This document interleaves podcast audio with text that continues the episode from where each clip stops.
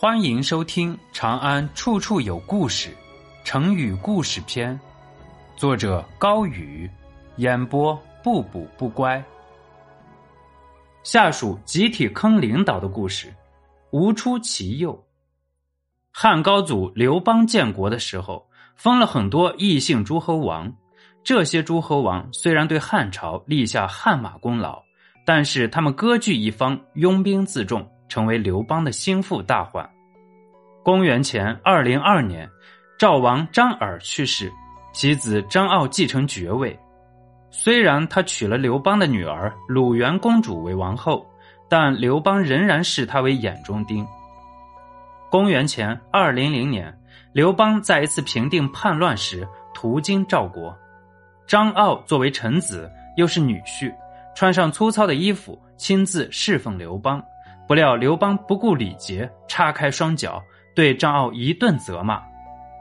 张敖的相国灌高、赵武等人知道赵王受辱，也知道刘邦要杀异姓诸侯王的心思，便规劝张敖在赵国杀掉刘邦。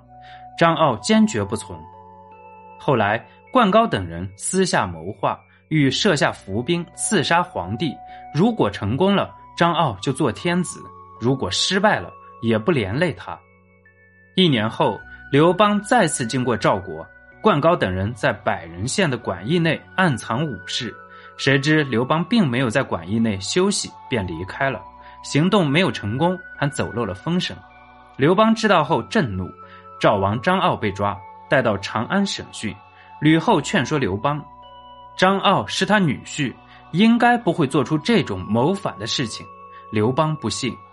赵国众大臣均要自尽，被灌高直指，刺杀陛下。赵王没有参与，大家都死了，谁来替他辩白？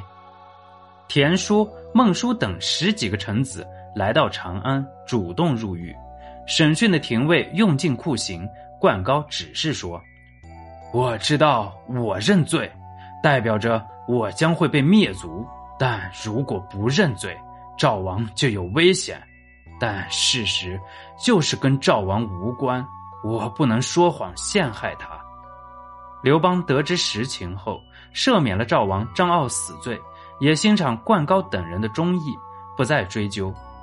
当上谕传到天牢，灌高感慨地说：“我被刑法折磨成这样，仍然不死的原因，就是为了证明赵王没有谋反。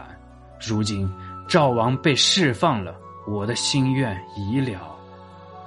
狱卒要放灌高出狱，被他拒绝了。灌高说：“陛下虽然赦免了我，但作为人臣，却想着刺杀君主，还有什么颜面立于天地之间呢？”说完便自尽了。灌高死后，刘邦亲自接见了张傲的赵国大臣，《史记·田书列传》记载。上进召见，与语汉庭臣务能出其右者。这句话的意思是，刘邦和他们交谈，发现张敖的手下都是学识渊博、性格刚烈之人。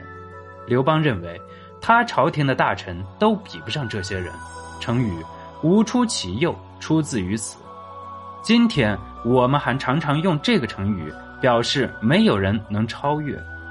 出其右。是因为周、秦、汉这些朝代都以右为尊，这场闹剧最终以刘邦心满意足而告终，他是最大的受益者，主谋灌高自杀，兵不血刃的解除了赵王张敖的势力，降为宣平侯。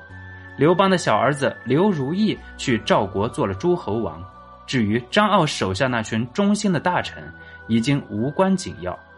虽然纷纷被封官，但他们曾经拥有的世外桃源般的诸侯国再也回不去了。本集播讲完毕，喜欢请点击关注加订阅，下集更精彩。